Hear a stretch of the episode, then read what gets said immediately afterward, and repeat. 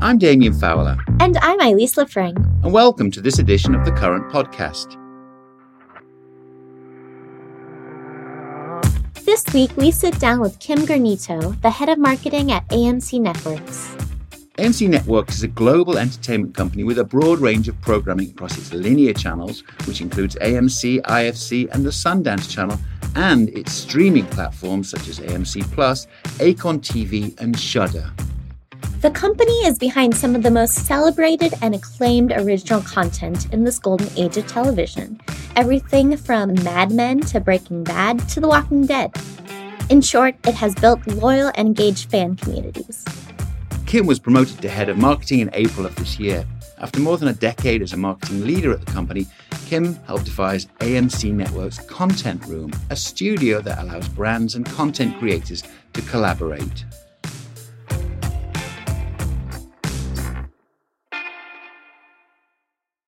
You know, we've written a lot about how streaming had a really large presence at Cannes this year, and I understand that it was your first time. How did you find the festival?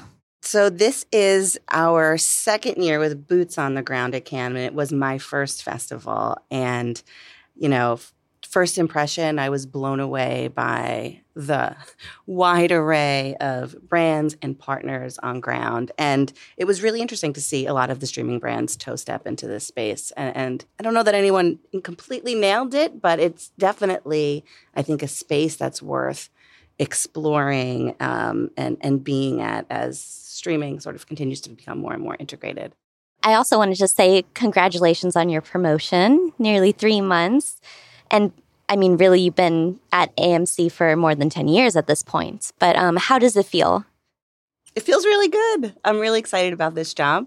On a personal level, for me, it's the culmination of a lot of different roles I've had in the past. I, I spent my entire career in entertainment marketing from consumer promotions and events to media and strategy to most recently on the integrated marketing side. So to have all of those marketing functions in one place. It's kind of it's like a marketer's dream. It's a real great creative playground to play in, and I think there's real advantage to um, companies that can show up with one voice across multiple audience touchpoints, whether that's consumers or partners or advertisers. And you know, la- I think last week great example of this. We we just launched Dead City. It's a Walking Dead spinoff, New York City. We knew we wanted the city to be a backdrop.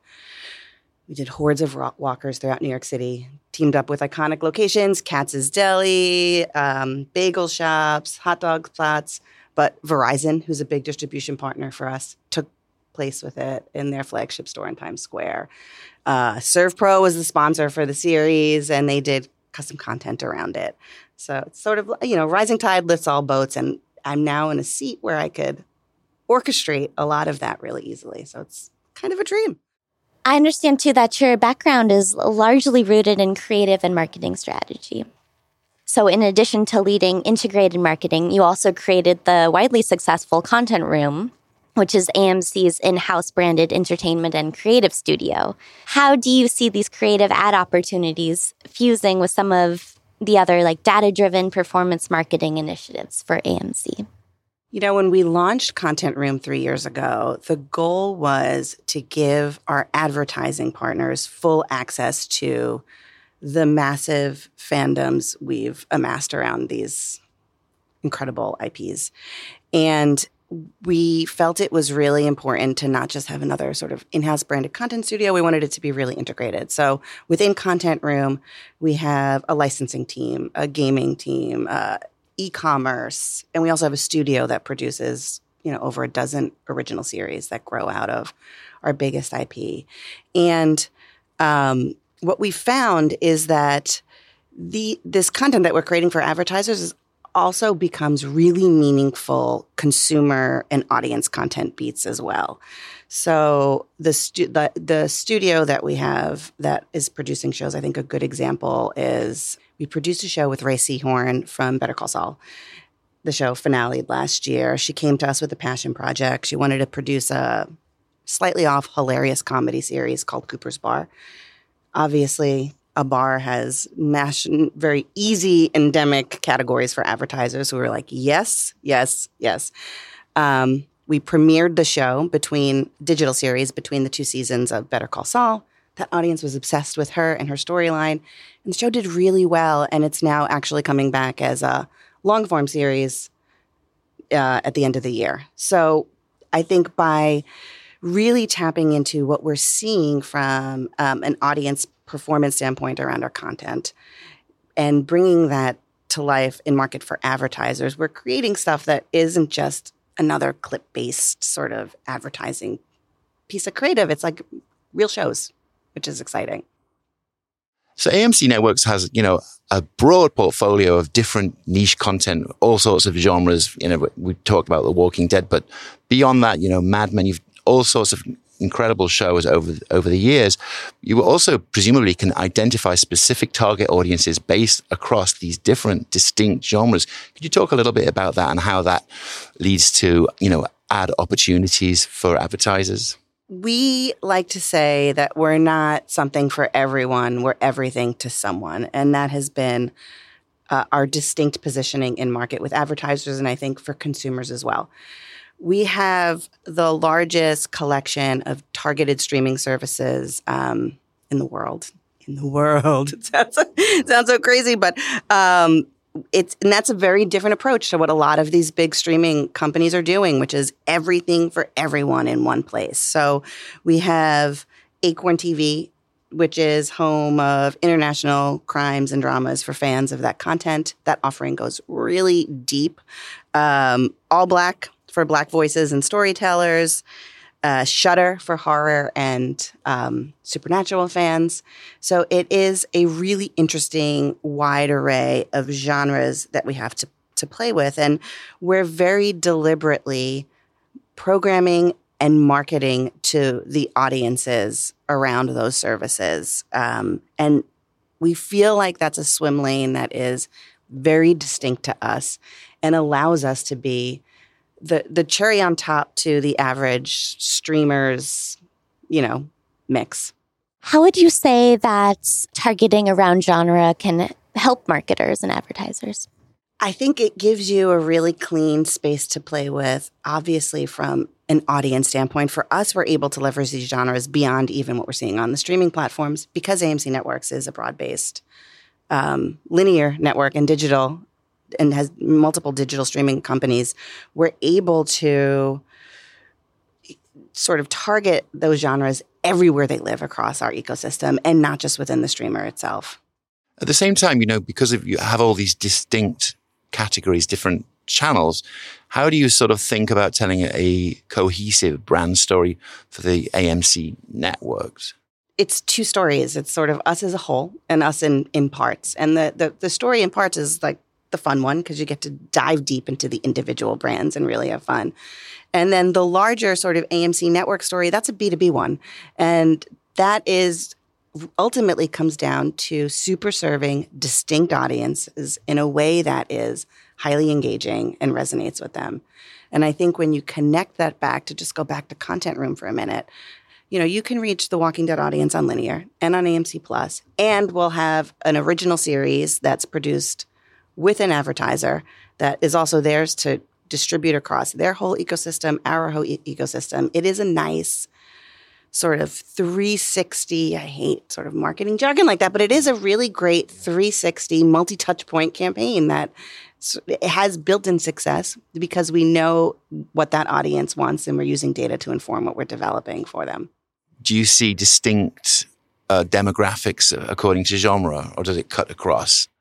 Yeah, I think it. There's definitely distinct demographics by genre. I think, you know, surprisingly, the Shudder audience skews more female than you would think. I think, you know, on AMC Plus, it's it's pretty gender balanced and um, a little bit older. You know, I think it de- really depends on who you're talking to, and you know, each show has a different audience too. So you can generalize the platform and the genre, but you know, each show sort of brings in its own mix of people as well for you, what are the kind of chief challenges? Because this is a space that's changing very quickly. You know, how important is content and marketing to you? You know, and how you know, reactive do you have to be right now and at this current time? We are really focused on our unique approach in market, which is every, you know everything to someone. We do think there are opportunities around bundling. We talked about Shudder a little bit, but AMC Plus is bundled with Shudder and Sundance Now and IFC Films because of the content synergies there. Um, and we are obviously hyper focused around the the economics of our business. You know, shows on a lot of those targeted streamers cost significantly less than a Sunday night original on AMC. So we're able to scale the content that we deliver to those passion point audiences in a way that's meaningful enough to maintain engagement um, and keep them on the platform for long periods of time. You know, we talk about streaming being fragmented, a fragmented space. At the same time, we're also watching consolidation. Uh, we recently saw, you know, some big names move their content together. I won't necessarily name them, but you know, do you think AMC uh, is that something on the cards for AMC? Uh, you know, how best to monetize, I guess, is the underlying theme. We feel like we have a really defined lane that we're in. And we are very flexible and opportunistic with what we have across the portfolio. And you know, I just mentioned this, but we bundle we bundle AMC Plus with Shudder and Sundance Now and IFC Films. Um, but I, you know, this is this is working for us really well, and it feels distinct and special. So, you know, we feel pretty good about our positioning in market. You know, along with consolidation, there's just been a lot of change over time in the streaming space. I'm thinking specifically about like the emergence of like fast channels too. And I know AMC has a lot of those going on. Um, what would you say has changed AMC's business at this time? Can you walk me through perhaps some of the moments when you realized something had to change? So we have a pretty concerted AVOD fast strategy. We have 15 channels across seven partners.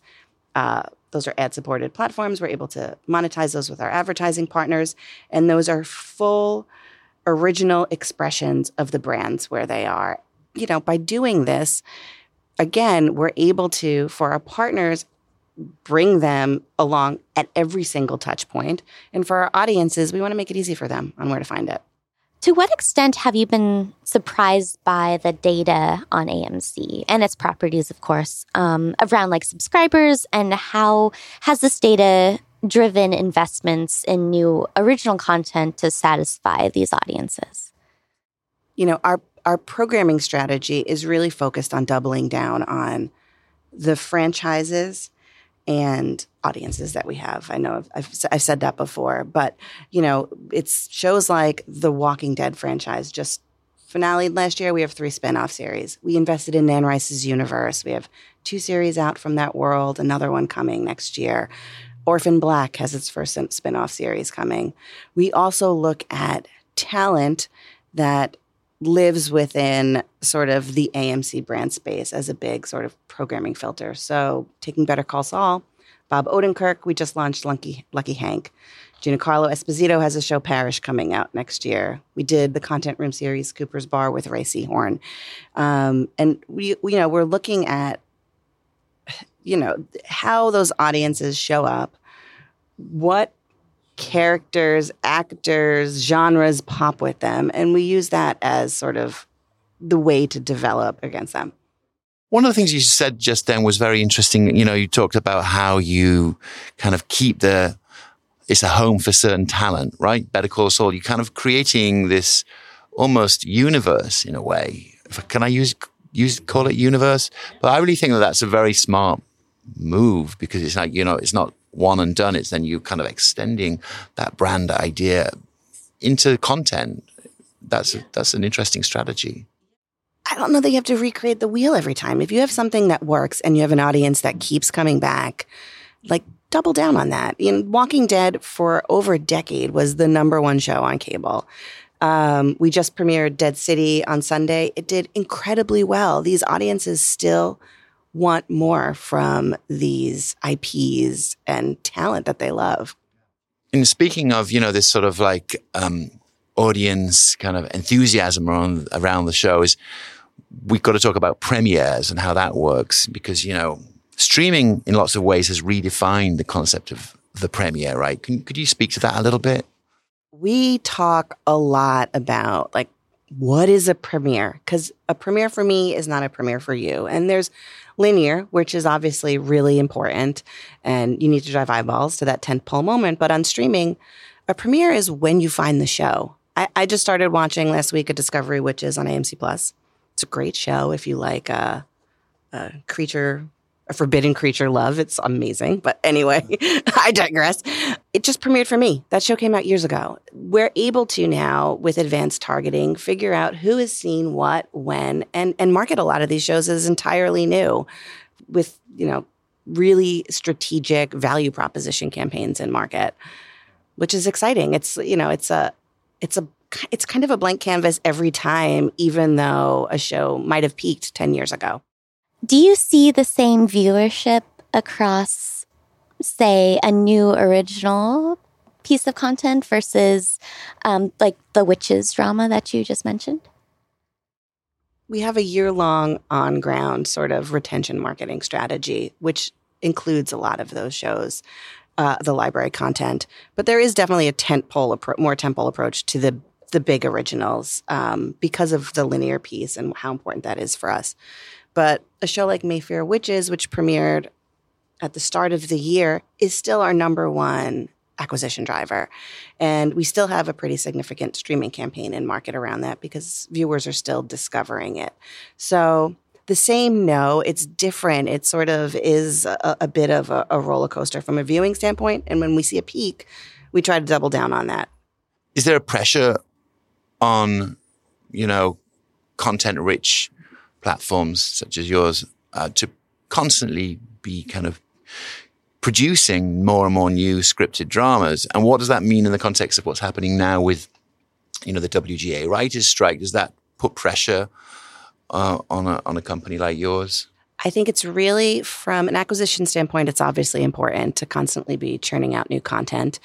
Uh, the writer's strike from from our standpoint, we're in a pretty good place from now through the end of, of next year. But you know, it it it does it for sure. Something like that puts pressure on the entire industry because so much is reliant on new content. But you know, we feel like we're in a, in a pretty good place, and our fingers and toes are crossed that this is going to sort of resolve itself soon. Are there any really big shows that you want to mention coming up that, you know, I know this isn't the upfronts, but it could be. It could be a podcast up front. Oh my gosh, we have a lot of really good stuff coming up. Talamasca, which is the third installment from the Anne Rice universe, is is premiering next year. That franchise is one that is so ripe for creative marketing extensions. Um, we did something really fun I know this is not the question, but we did something really fun around the launch of Interview with a Vampire in the e-commerce space. We launched a night market and it was open only during vampire hours, sunset to sunrise. So anything around that franchise where there are genre fans like that get gets me really excited from my marketing seat. The other show that I am crazy excited about is Daryl, which is the second show that's coming out of The Walking Dead. I think this is a this is a rip franchise. It's been around for over a decade, but this is the show that has the opportunity to bring in an entire new audience and, and sort of renew the franchise to new people, get wives to start watching with their husbands, coworkers to bring their friends along for the first time. So it's a new audience strategy around an old franchise. So that's also another really fun one. And that's it for the current podcast. Stay tuned because next time we'll be speaking with Susie Watford, the Chief Growth Officer for SiriusXM. SiriusXM is brilliant at recommending you new music and how you balance that with control and personalization and how you get that mix right. But it's also really interesting the comparisons with community across the multiple channels and stations that we have. So it's really interesting to think about how we can build on that in order to grow. The current podcast is produced by Wonder Media Network. Our theme is by Loving Caliber the current team includes Chris Brooklier and Kat Bessie. And remember, we have the largest collection of targeted streaming services in the world. And that's a very different approach to what a lot of these big streaming companies are doing, which is everything for everyone in one place. I'm Elise. And I'm Damien. And we'll see you next time.